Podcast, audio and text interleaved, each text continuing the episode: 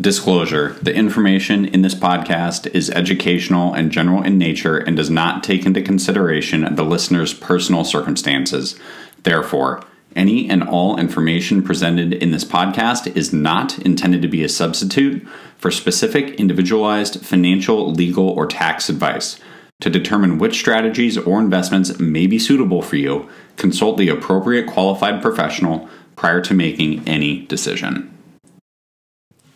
Hi, everyone. Ben Keaty here with the Wealth Crypto Podcast and have another episode for you today. A little behind the eight ball on this one. I did this uh, a week or so ago, but really excited to have had David Doss on the program. He is uh, the founder and chairman of two projects. So he's got his own crypto hedge fund, and then he also does more consulting based projects across blockchain, cryptocurrency, asset management, hedge funds, etc., etc. So let's get into it. Thanks. Bye. David, what's up? We're live. hey. Hey. Um, well, thanks for taking the time, uh, man. I really appreciate it. Um, Likewise. Why don't you maybe just start with a little bit about you and your background and how you got into crypto, and we can just go from there. Yeah. So uh, my background is uh, I come from marketing, strategy, operations background. Spent around the last 15 years in that overall landscape, and uh, within that, um, I gravitated um, over the years more towards the tech side and specifically towards the fintech side. Um, and that comes from kind of a larger picture. I grew up uh, in a very international background, uh, very mission driven. So I was uh, was raised Orthodox Christian, which is like very kind of multinational, uh, multilingual. And uh, I was really fascinated with uh, in in grad school and in, in, in college as well. Was really fascinated with how uh, societies have interacted with each other. Ended up writing a uh, master's thesis on basically uh, the potential for small groups to enact change in uh, the private sector. Uh, and okay. what I found eventually was that I was describing decentralization before I really before it was okay. a buzzword essentially. So sure. okay. coming from that uh, from that global background and then being involved in the tech space in uh, in privacy and security initiatives, then also being involved in in some uh, online commerce initiatives as well as uh, more the fintech side if you think of that kind of mission driven global financial commerce with a security and privacy component, it's kind of the sure. blockchain bingo, so to speak, of just yeah, the yeah. various, uh, various yeah, elements. Okay. So it was kind of a critical mass uh, pulling me towards the space. But yeah, I've been working on blockchain and crypto initiatives for about the last six years. Uh, worked with uh, Citibank, uh, with Gemini, um, and then kind of all creatures, great and small, in the space as well. Yeah. Uh, yeah. Okay. Okay, cool. And tell me a little bit about, I guess, just what you're up to currently. Obviously, you've got your hedge fund. Any other, you know, projects that you want to highlight right now? Yeah. So uh, I run CKC, which is um, is a private fund advisor for specifically for digital asset yep. vehicles, and um, and so uh, within that capacity, we're basically helping to operate these uh, these digital asset crypto uh, hedge funds, mm-hmm. and then we also uh, we also do um, another side of the business does uh, consulting and development around building out the larger blockchain and Web three ecosystem. Okay. Okay. Cool.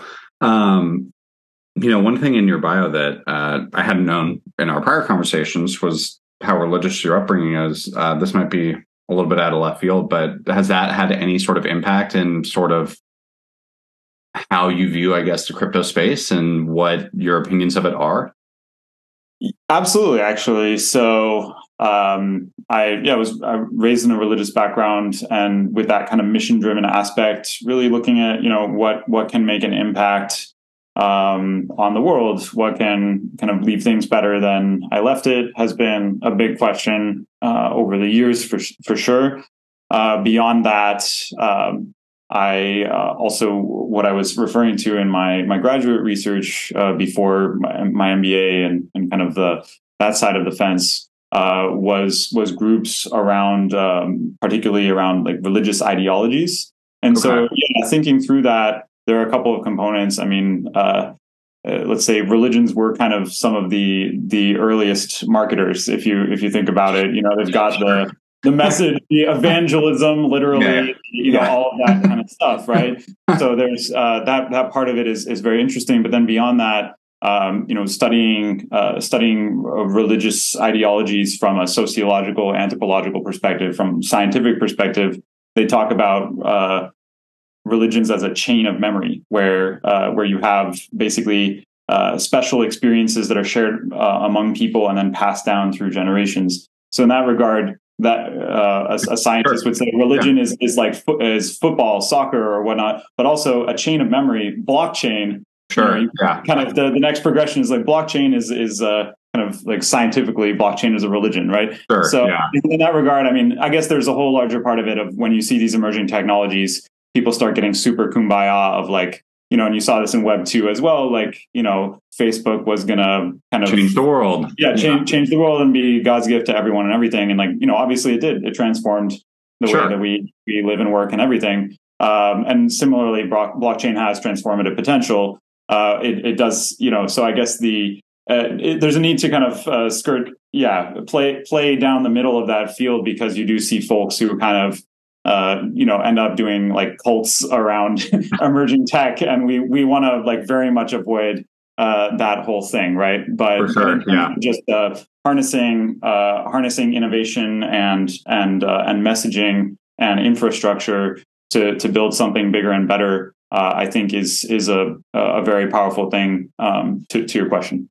Yeah, there. So I was on a podcast yesterday with um, uh, actually an NYU uh, PhD. She she was too smart, but but we we spoke about just uh, I, I guess where I was going as I was listening to you is just like this good versus bad kind of thing that humanity tends to do. So, like we did that with the internet, right? So, you know, there's a hell of a lot of good that came out of it for sure, but there's also some not so savory things as part of it.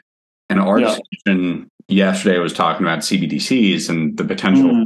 to be, you know, a net positive, I would say. Yeah. Where my hesitation is is um, on the totalitarian side of what yeah. these could potentially represent. So, I guess maybe what thoughts do you have just around, I guess, development of the industry going forward? Like it clearly, you know, crypto had a black eye in 2022. Um, you know, some good news and some positive positivity would be really helpful. But I don't know what, like, how, how do you think about that? Just you know, the potential for this technology to maybe get corrupted. I guess. Yeah. So, I mean, our focus uh, in terms of the fund, uh, the advisory and operational stuff that we do for for fund vehicles is uh, looking at crypto as special, just like any other asset class. So, uh, in that regard, uh, you know, alternative assets have their their specificities, but there are also patterns across it. So, you know, let's say in in real estate, you'll talk about cap rate, uh, and then in other asset classes, you'll talk about ROI or, or, various stuff, right? And so blockchain certainly, you know, has a lot of, of unique uh, blockchain, Web three, digital assets, larger ecosystem has a lot of unique aspects that need to be kind of uh, treated as a special case and studied. But in larger picture, uh, they they play a role in a, a broader uh, fabric of investment and commerce and such.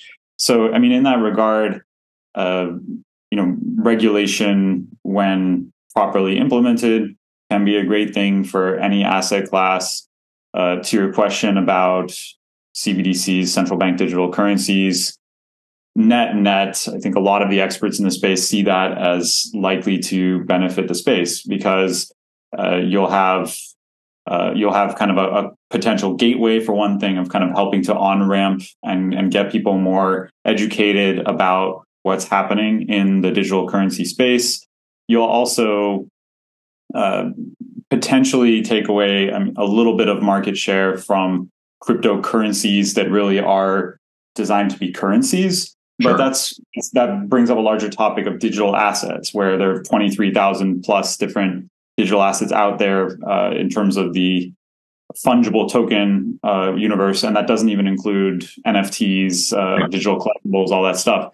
So in that regard, uh, the digital asset space is so much more than just cryptocurrency. So you could really say cryptocurrency itself is a bit of a misnomer, where something like Bitcoin, sure. uh, you know, in large part can have just as much, if not more, functionality as a store of value than as a you know currency that you go to the store to buy bread with. So uh, could could take away from there could be some losers in terms of the the digital assets that are really aiming to be a day to day currency, but net net uh, likely to uh, to basically be more positive for the space. Gotcha. Okay, so your your view, I guess, is kind of like the you know there is the i guess potential for abuse there hopefully it doesn't happen but the net effect of just more awareness of crypto overall is going to just naturally move the space further down the road than you know if if we didn't have these things available to us. Yeah i think that's a good way to put it. Yeah okay. Um there's something else that i that had just occurred to me there. I mean what so against, I guess, that backdrop of kind of touching on the regulatory thing, you know, you, you are obviously uh, talking to investors, you're talking to projects and companies. Like, what is the general sort of sentiment you hear right now? What, how do people feel?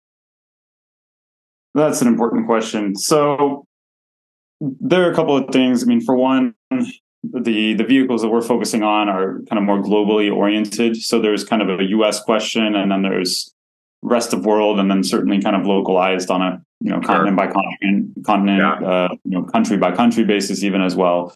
So, um, I mean, a couple of things right now. I'd say, especially after uh, this past week or couple of weeks, with uh, you know, uh, kind of some of the motion around the SEC, Coinbase, Binance, all of that uh, I do think specifically the U.S. some investors are in a bit of a holding pattern, uh, which you know is understandable. Um, there's kind of a broader question though, uh, in terms of you know there are folks who for whom there will always be a reason, right? So. Yeah. Some, some of the same folks now that are saying, oh, you know, we don't want to go in because we're uh, afraid of, uh, you know, potential uh, action by the SEC, et cetera, sure. are going to be the same folks that will say, uh, oh, you know, once the once that stuff does, you know, once the dust does settle, uh, once the air is clear, could be saying, oh, now there's no more upside to crypto. The price is kind of baked in. Sure. So it's, it's, like there are going to be arguments to yeah. not invest now. There are going to be arguments to not invest in the future. They're going to be, you know, different ones.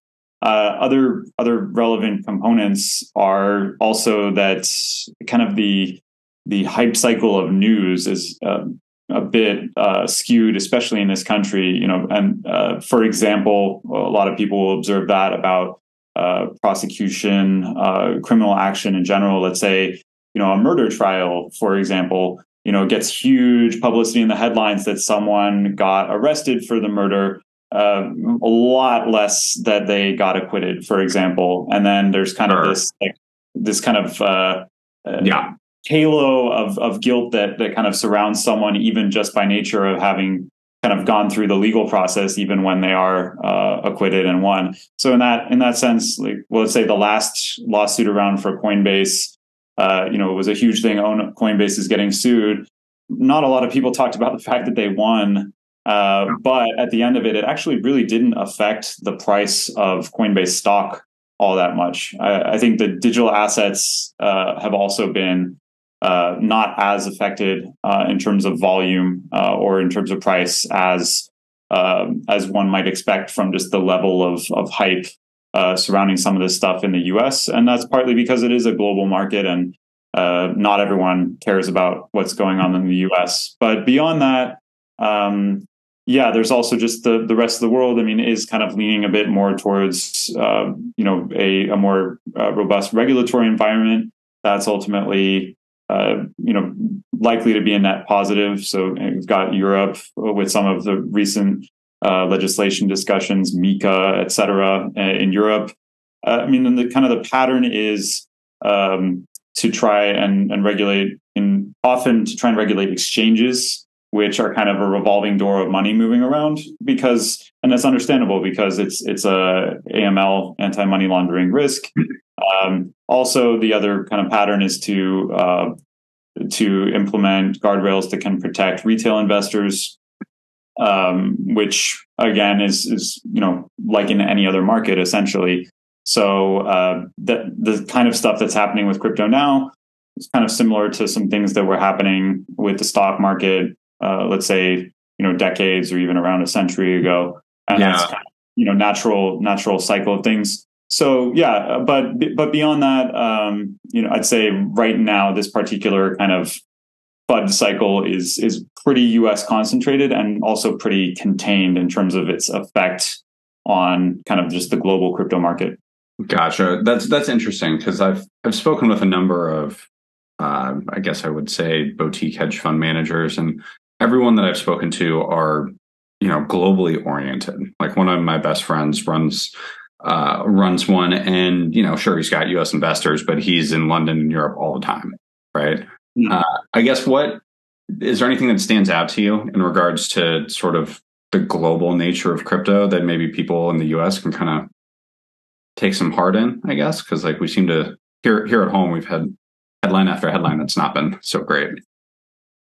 Yeah, well, so uh, some one recently kind of positive headline that was coming out that also seemed to actually have some uh, some upside for the market was uh, regulation uh, in Hong Kong, and and that basically being more an opportunity rather than a, a blocker to, uh, sure. to uh, you know ad- additional sophisticated economic activity happening uh, in in Asia around digital assets. So uh, I mean, it's uh, I would say you know certainly there's the the smaller nation states tend to and, and kind of smaller territories and stuff tend to make a little bit more uh, headway uh, a little bit faster. So Hong Kong certain faster than let's say China, Puerto Rico faster than rest of U.S. Uh, especially these kind of you know uh, semi-autonomous type of situations, uh, but also you know also uh, kind of small nations such as, let's say, Singapore or Cayman or Malta. Um, I'd say in general, there is there has been and is and will continue to be some very strong progress in those areas.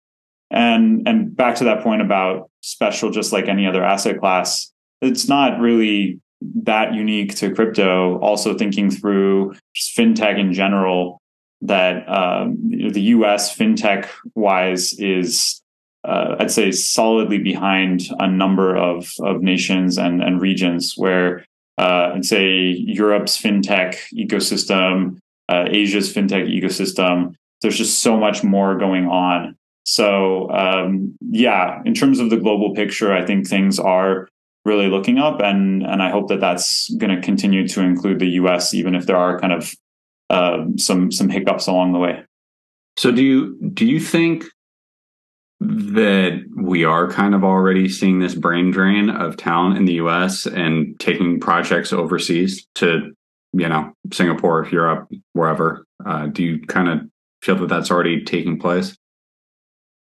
You know, it's, I would say to an extent it's a it's a risk so i mean i've been involved in crypto for six plus years and this type of conversation was also happening uh, at previous points in the overall life cycle. And, you know, you have seen folks uh, move, kind of play a bit of arbitrage within the US, moving state to state, uh, but also kind of internationally as well, moving to uh, just kind of more uh, encouraging and robust uh, frameworks that can let them basically grow the, the space in a way that's that's clear and that's that's that's guided.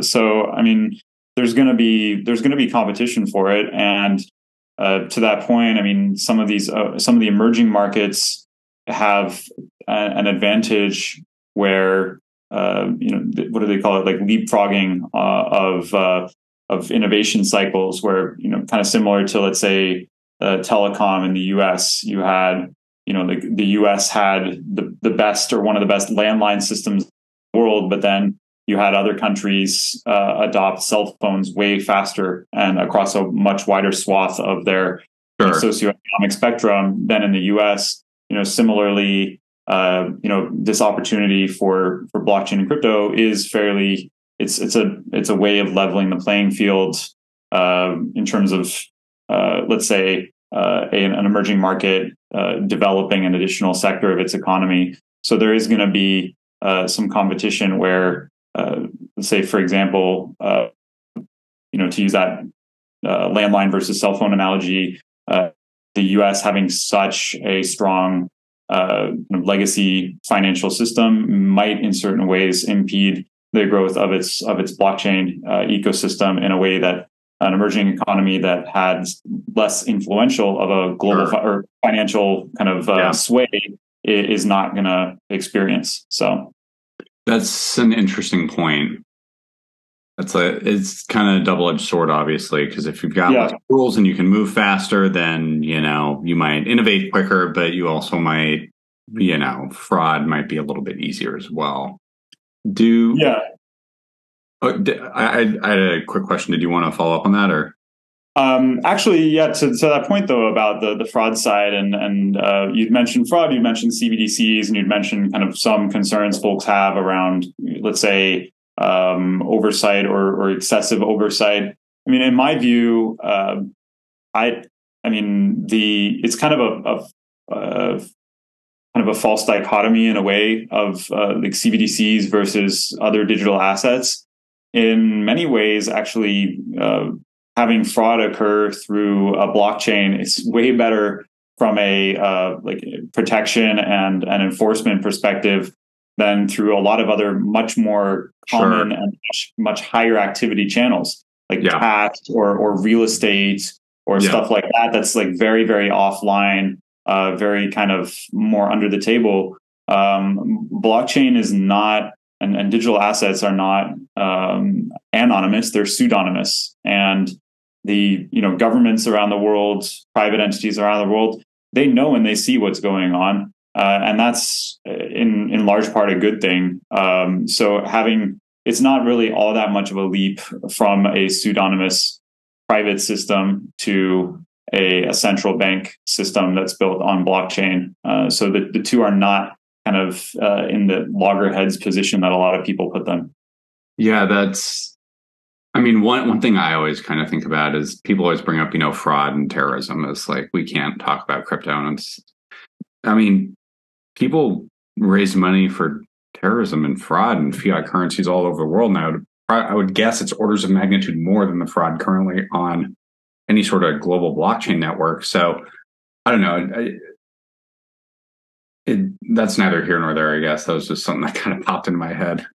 um, let's see, did I lose you? Well, I mean, it's, it's that, I mean, it's a fair point that uh, cash is is still, for better or worse, king when it comes to a lot of uh, illicit activity, and and so I mean, having a trackable, uh, you know, trackable pseudonymous network uh, where you can run analysis on flow of funds and stuff like that, way better than cash uh, from that perspective of sure. Uh, of protection and, and management.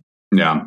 Do kind of pivoting a little bit, what as far as crypto goes, what are the interesting kind of applications and uses that you've sort of seen develop over the last, I don't know, year or two? Um, is there anything you're really kind of honed in on just from like a thematic point?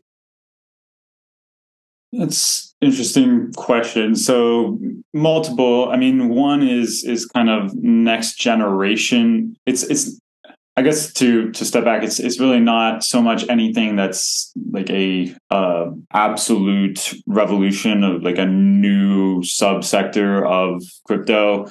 To me, at least, that's interesting as much as what's next within kind of existing trajectories. So, uh, you know, to that point, um, uh, let's say NFTs, kind of uh, generation one of the NFT stuff was like CryptoKitties but then there was the whole, uh, you know, PFP, uh, like profile pic NFT craze over the last couple of years. Um, now there's, I think there's a lot being invested into NFTs from more of a um, IP um, uh, protection standpoint, okay.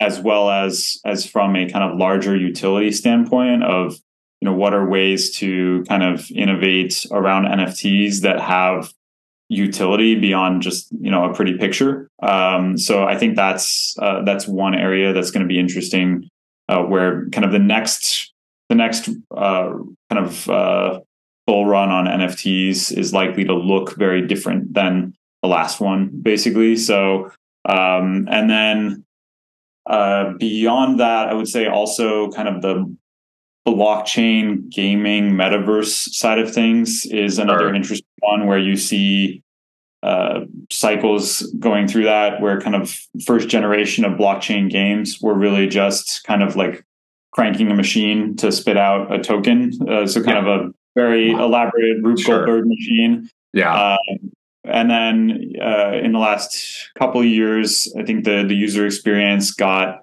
a bit better um, but still kind of not not the level of stickiness that uh, that gamers really wanted. So kind of uh, let's say uh, didn't quite crack the code yet. And so at this point, I mean, it does seem like one area is more traditional games that are layering in a blockchain or a crypto component rather than a blockchain game that's like let's say blockchain native so to speak so kind of more layering in the tech rather than having the tech be the begin all and end all of the concept.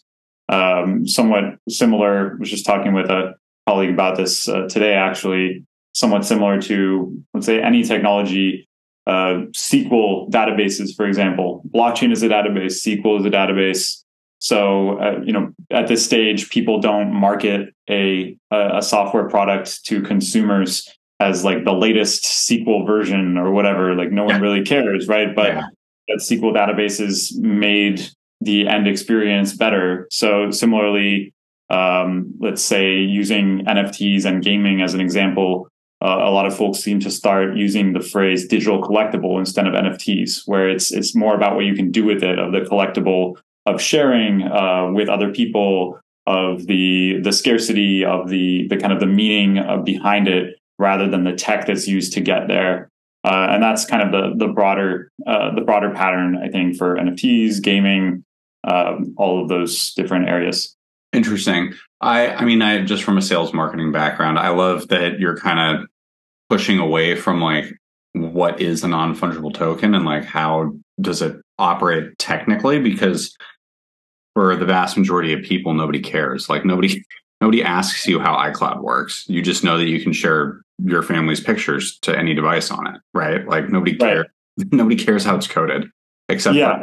For you know a small subset of people. Privileged few, yeah, yeah, yeah, exactly. Yeah. And I I would kind of say that yeah, there's been kind of like a branding sort of issue around some of the uh, you know crypto stories. It, it tended to be too technical, and that's probably just the nature of the community. But for you know normal people what does this really mean to me right like uh, one thing that comes to mind for me for nfts is just concert tickets or something like that. Like um, uh, i don't know if you've ever been to outside lands in san francisco but i went for years. Um, i think i went four or five times total but you know, I had buddies. One of my buddies actually uh, bought a ticket off Craigslist, you know, and it appeared legit. Like they got a mm. good printer, like it looked like a ticket. Yeah. They gave you the yeah.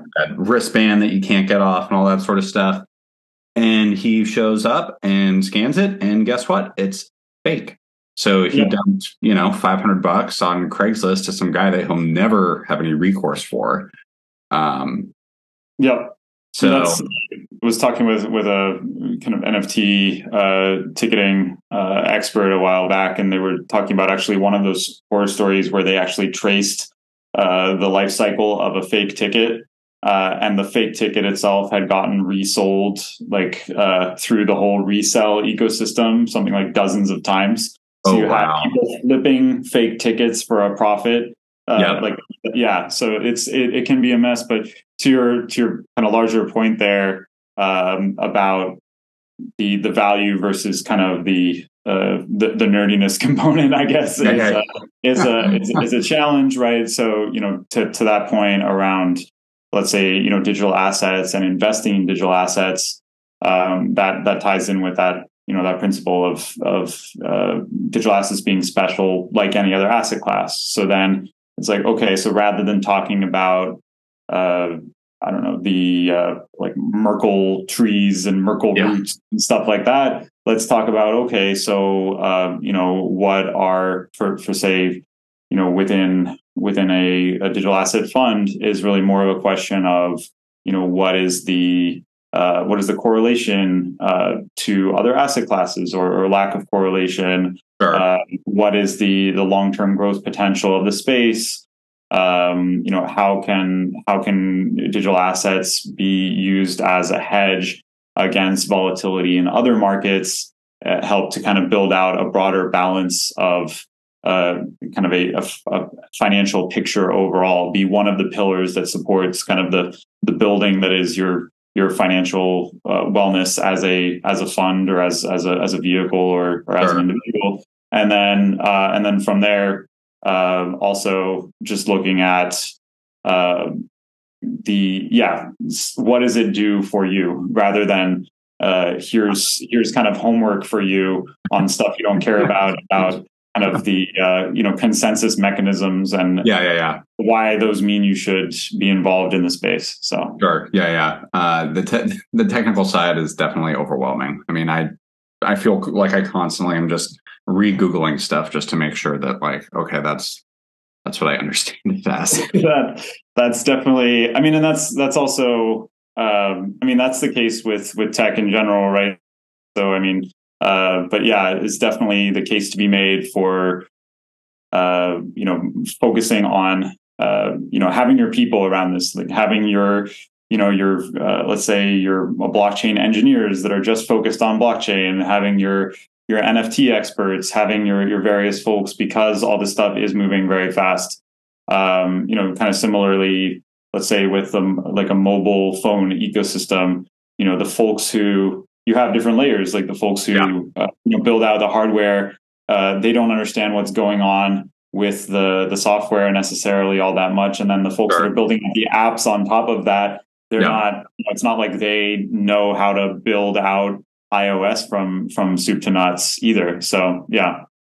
What uh what do you think needs to happen to get more, you know, adoption of things? Like if we take the smartphone analogy, I mean all the way back, just, you know, you go all the way back to landlines, I guess. So you go landlines, you go those, you know, phones mounted in your car, like in uh, Wall Street way back in the day. Um, and then they just slowly keep getting better and better. What what is your opinion on just what needs to happen for more adoption for you know the digital asset space overall?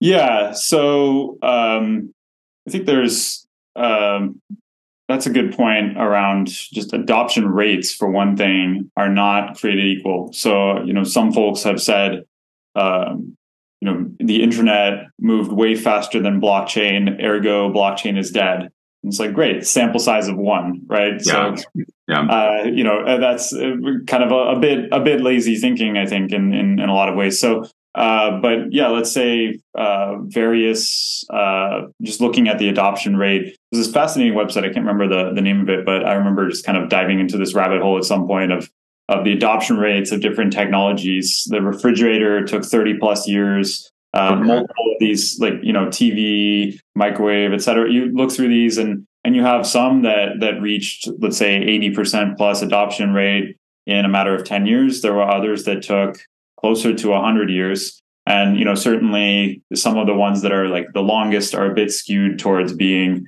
let's say uh, a, a, having started a bit longer ago when maybe the pace of life was a little shorter. But uh, but overall um, you know not everything has the um, has the kind of adoption curve of the web 2 internet.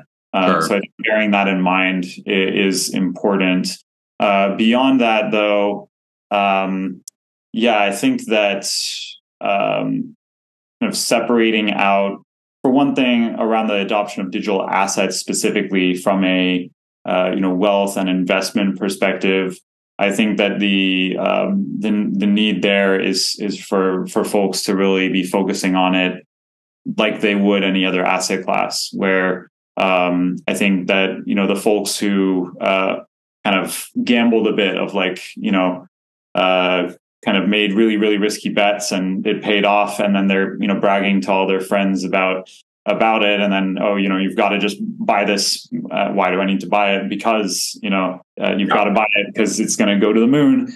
Yeah. Uh, that that has not been doing favors for for the space, but um, but you know, with any asset class, there are people that are that are gambling. There are folks who are taking somewhat riskier bets. There are folks who are who are you know taking more conventional approaches, and and that can be that can be done in crypto uh, as well. And I think that that that's um, as more people start to to take a, a responsible approach to digital assets, I think that will bring about uh, more adoption from uh, a wider group of individuals who want to, to allocate into digital assets and also kind of a, a, a larger groups or, or higher um, higher net worth individuals will, will start to kind of uh, join into that group.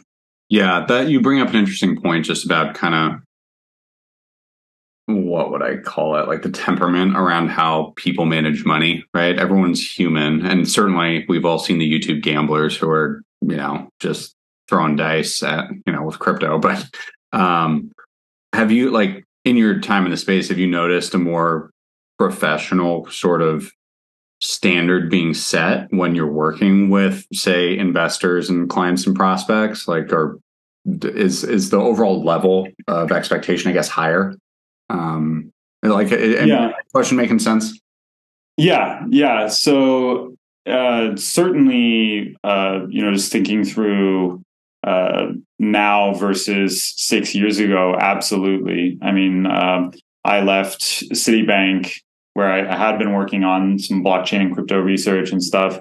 Uh, left, uh, gosh, about uh, five years ago at this point, and I remember actually saying at the time, I don't see uh, big institutions like this going uh, making any major strides in crypto for the next five years. So let me think of what I'm going to be doing for the next five years. And then meanwhile, within the last year or so, so roughly five years later, been starting to see more headlines in the US of like some of these major banks testing out uh, you know, blockchain uh, rails, uh, testing out digital currencies, et cetera, on a more kind of publicly facing basis.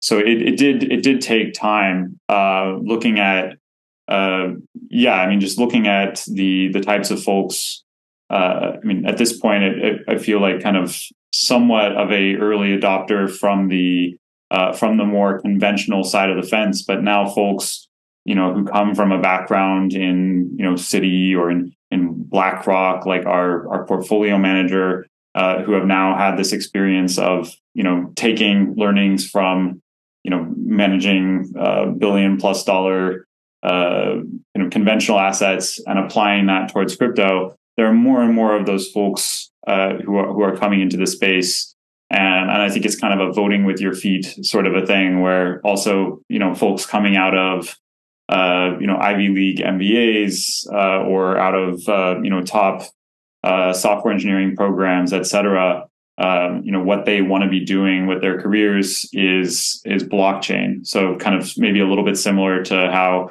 you know let's say traditionally you'd think that the you know the Harvard MBA would go to uh, you know like a, a, a bank or or yeah. a major you know uh, let's say uh, kind of traditional hedge fund or something like that, right? But then uh, let's say starting about ten years ago or you know plus or minus. A lot more of those folks started gravitating into the mobile app space, uh, you know, Silicon Valley, et cetera. Yeah. Now it's very much, you know, that that kind of uh, the quantity and quality of, uh, of, of folks are moving into blockchain. So I think that it's definitely upping the game.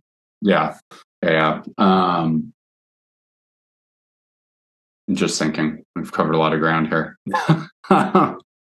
uh, what like what um I don't know. Do you, I, I, like throwing this out too. Like, do you have any questions uh, or anything specific you want to bring up? I feel like I've been kind of throwing stuff out there. Anything you yeah uh, asking asking some some good prompts for sure um, I, I think that one one kind of general topic that that I think is is really interesting is you know and to that point of of kind of uh, responsible management is um, is the uh, AI and blockchain and kind of tech and blockchain, right? So using the event, uh, the example of uh, you know investment funds, the way that most uh, investment funds and say you know uh, stocks, bonds, uh, those areas, more traditional asset classes, the way that a lot of them have generated alpha historically has been through a lot of leverage, through kind of uh, like tech automated trading.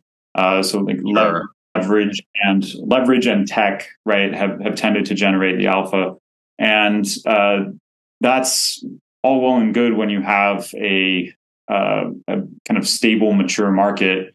Is is uh, it's one thing, but basically uh, taking uh, taking those same approach and expecting them to work in a an immature, kind of more emerging asset class has not worked so well so far. So that's where uh, you know, for example, stuff like uh, Celsius comes down to excessive sure. use of leverage. FTX even uh, comes down to a bit of both of tech and and and leverage, where they were over leveraged. It happened to be uh, funds that they weren't even supposed to be leveraging in the first place. Uh, you know, with that Alameda FTX relationship. Yeah, um, but, and we're lying about it. That's another another side of it. But then yeah. also the other component of it was the tech. Of we have this amazing uh, tech that like this uh, that's going to tell us what to do and stuff like that. But at the end of it, it was really a black box solution that had a back door, right? So in in that regard, the tech side of it um, is,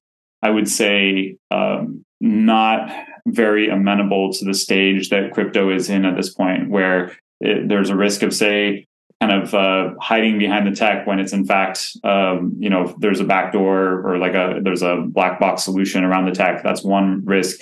The other is just that um, with with day trading t- like tech oriented day trading in a uh, emerging asset class it's kind of like gambling in reverse in some ways where you're winning a little bit you're winning a little bit and then something something comes up in the market that you don't know what's going on basically and the yeah. problem of not knowing what you don't know there's like you know the an emerging asset class there's going to be behavior that you haven't accounted for then you lose everything so that to that point about gambling in reverse it's like you you earn a little bit on an ongoing basis but then every once in a while you risk losing absolutely everything including all your earnings to date as uh, plus the the the principal right so yeah, yeah, yeah. Uh, in in that regard i think the the tech side of it is is another area that is um, is it needs to be um, needs to be more mature and needs to be uh, approached with a lot of caution. Also, the leverage side needs to be uh, responsibly uh, handled and and and regulated and and limited. Also, I mean, if uh, you know, it can make sense to do 100x leverage trading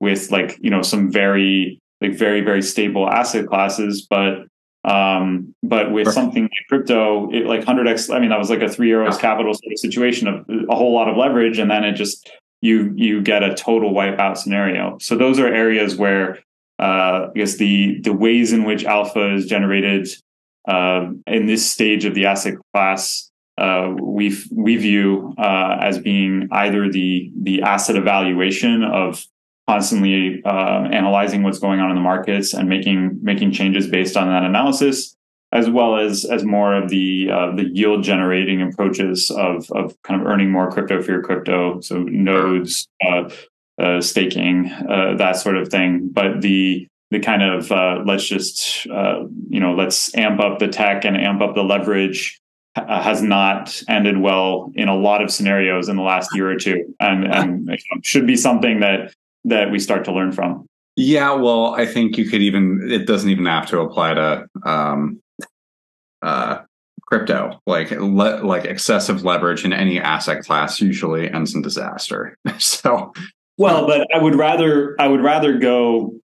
Um, you know, I'd rather go uh, 100 miles an hour in in a car than a 100 miles an hour on a go kart. You know, yeah. like yeah. Uh, to to that point, there's kind of uh, and I mean, that's that doesn't mean that either like go karts are great, cars are great, motorcycles are great, but sure. kind of, there's a time and a place for for everything. Yeah. And yeah. so, yeah.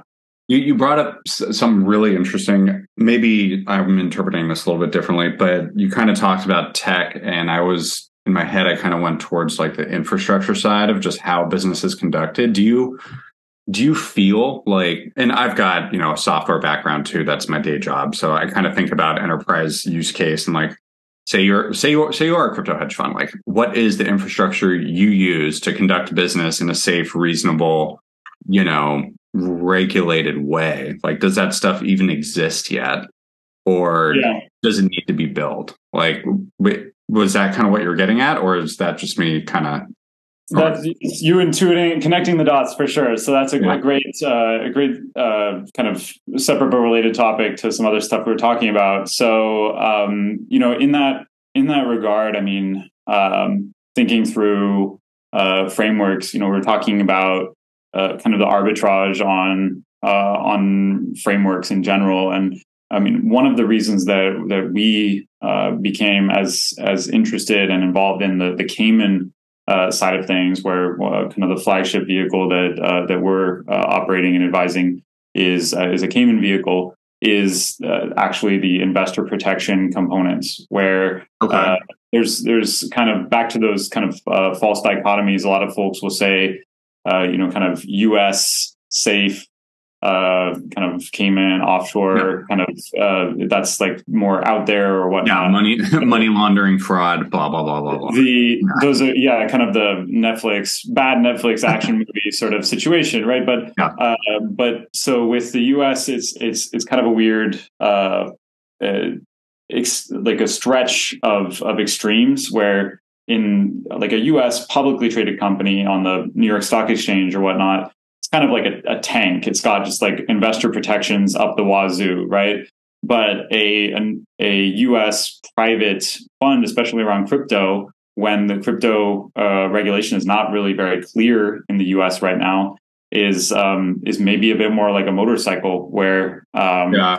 you don't really you don't really know what's going on. And for mo- for a, a, lot of these uh, U.S. fund vehicles, private vehicles, they're not restricting, at, at least at right now, the use of leverage. They're not restricting the use of high risk futures.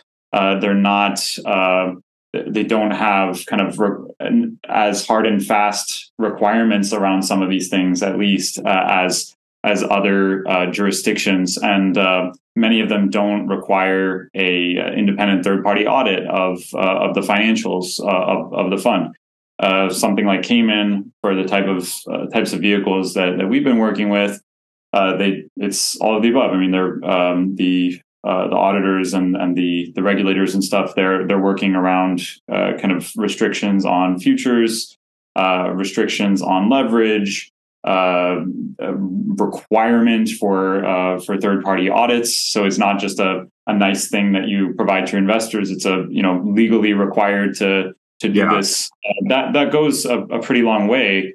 And relatedly, there there are audits and there are audits. So I mean, you know, you can get your neighbor next door to yeah, you know, yeah. The, friendly, the friendly you know uh, friendly CPA next door to do an audit. Um, and you know maybe it's someone that you've been going to dinner with for you know yeah, every Friday for the last ten years or whatever, or but or you can also get a a, a top uh, global uh, financial auditing company to do it.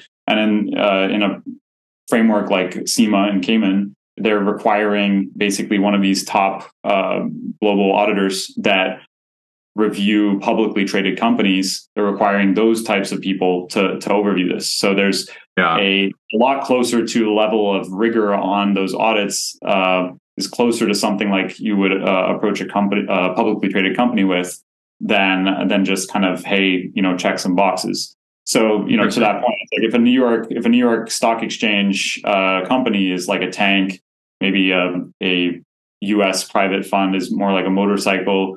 Um, you could argue something in Cayman is maybe like a, a, smart car, where it's like you know it's not a tank, but it's also not a motorcycle. So okay, interesting, interesting. So you that I hadn't even thought about kind of just auditing stuff under private investment vehicles in the states like i would assume that it would all like my assumption is that yes that, like you would need a third party audit but from what you're telling me that's that's not the case if you've got certain private structures in the us it's just kind of checking boxes case by case basis. So for some of them, it's not required, even if investors want it or expect it. You might not be legally required to do it. Um, and in other cases, they might require it, but it, it might be more of a uh, more of a formality than it is in some other jurisdictions or less rigorous.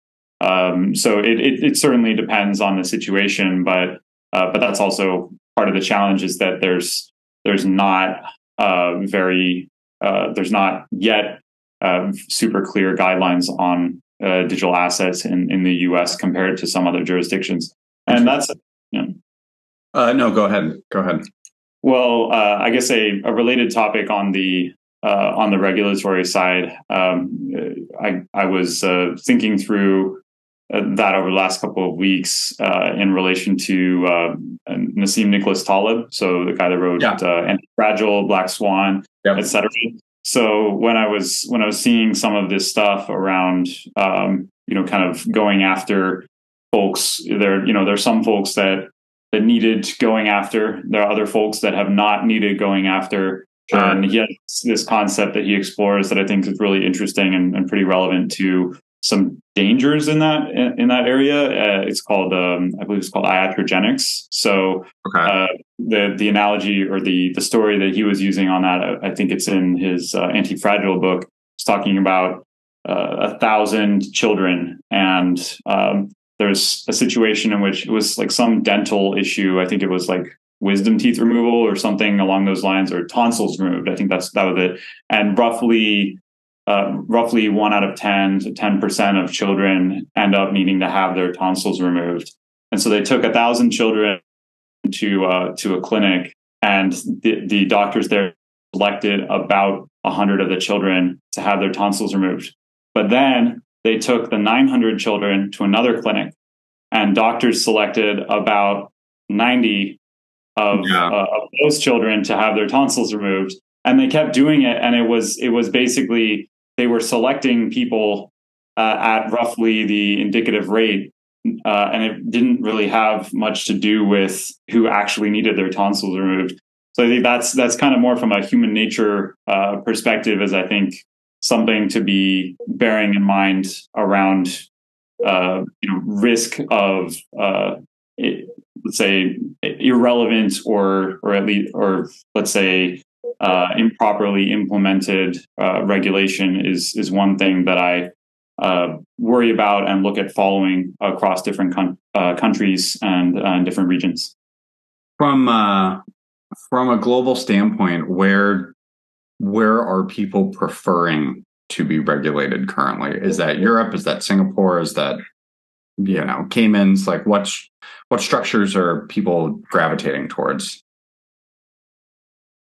I mean, it's I think it's it's a it's a varied it's kind of a marketplace in a way of, of different pros and cons. And by the way, you know certainly none of this is uh, investment advice, legal advice, oh, yeah. advice. yeah. So you know uh, definitely talk with your your your professionals, your your lawyer, your your tax guy, uh, your uh, just everyone before you make any any decisions on stuff like this. But yeah, I've got a disclosure at the beginning of every episode. So. Yeah, yeah, yeah. yeah. We so, state that clearly.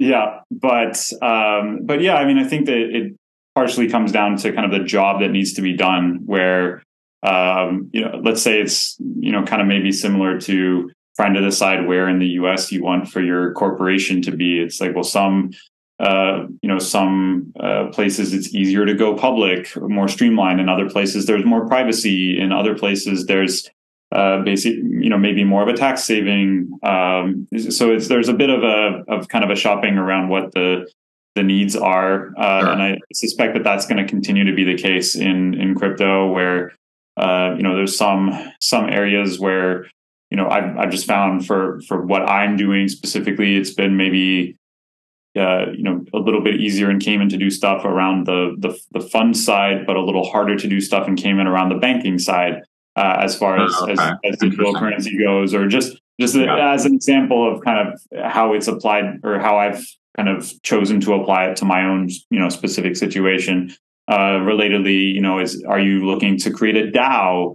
Um, you know, I probably you know there's there's some interesting stuff happening in what is it like the was it the Guernsey Islands or some some like very out there jurisdiction, or at least kind of not one that I'm super familiar with but they're looking to Yeah. be kind of the the DAO royalty or whatnot, uh, and they might just become, you know, maybe they will, maybe they won't become kind of the go-to place for DAOs, uh, but not the go-to place for NFTs or for Yeah. uh, or for digital, you know, for crypto banking or whatever. Interesting. Interesting. I mean, it's. I guess, I guess you kind of wonder, like, do you would you prefer to have like a global standard around regulatory concerns, or would you prefer to be able to pick and choose? Um, That's that's a very very big question. Um, Yeah. I'm Yeah. not even sure is is it might might be a scope of an entire entire new uh, new episode. But I, Yeah. I mean, it probably end up being a bit of both. You know, kind of like you have you know state level, uh, federal level, and and global level uh, laws. Uh, you know, in any area, it's probably going to end up being a, a balance of of a bit of both, where uh, you know there there will be uh, some regional variations, uh, you know, but there will be uh, let's say uh, certain absolute uh, kind of must haves and Sure. must nots that apply more or less universally. Yeah, yeah, yeah. I'm sure somebody is working on a reg tech solution for all the myriad ways that uh, jurisdictions come together. So, uh, Subject of your your your next uh, your next guest uh, will be a, a regtech guy. yeah, someone to someone to look for. They're out there for sure. Um, well, let's see. Uh, I can hear my baby screaming, so I should probably go. Should probably Probably go that way. Um, but yeah, let's let's maybe leave it here. Uh, do you have anything you want to just kind of sign off with, David? Um, any thoughts, comments? Yeah, I think uh, you know, kind of some of the uh, let's say takeaways of, of of our conversation that I think might bear briefly repeating is that uh, you know, digital assets are are special like any other asset class. So you know, approaching them with uh, with rigor, uh, with uh, proper risk mitigation, with protections both uh, internal and um, and governmental are going to be important. Yeah. Um, also, that the next uh, the next wave uh, is very likely to to come. You know, uh, thinking through, uh, let's say six years in the space. You know, I, I saw Ethereum go from seven dollars up to a thousand dollars, back down to about a hundred, and then you know eventually back up to to four thousand. Uh, thinking through that, it's you know you have you have peaks and you have dips, and they take a bit of time in the space. So uh, staying patient and focusing on uh, on the value, utility, uh, you know, disciplined, uh, disciplined investing, and uh, and value creating in general is is I think uh, important and easier said than done when when there's a lot of uh, a lot of hype, positive and negative. But Yeah. uh, I think that just the sheer momentum of amazing talent and brain power and and money and and regulation that are all going into the space. There will be some ups and downs, but uh, we are we are headed in a very uh, very positive direction uh, over the next couple of years that I'm I'm excited to be a part of. Cool. Well, let's let's leave it there. I love the the positive aspect to to finish an episode. But um, yeah, thanks for coming, David. Welcome back anytime, and um, good luck in your trip overseas. So Appreciate it. And thank you for having me. cool. Talk soon. Take care.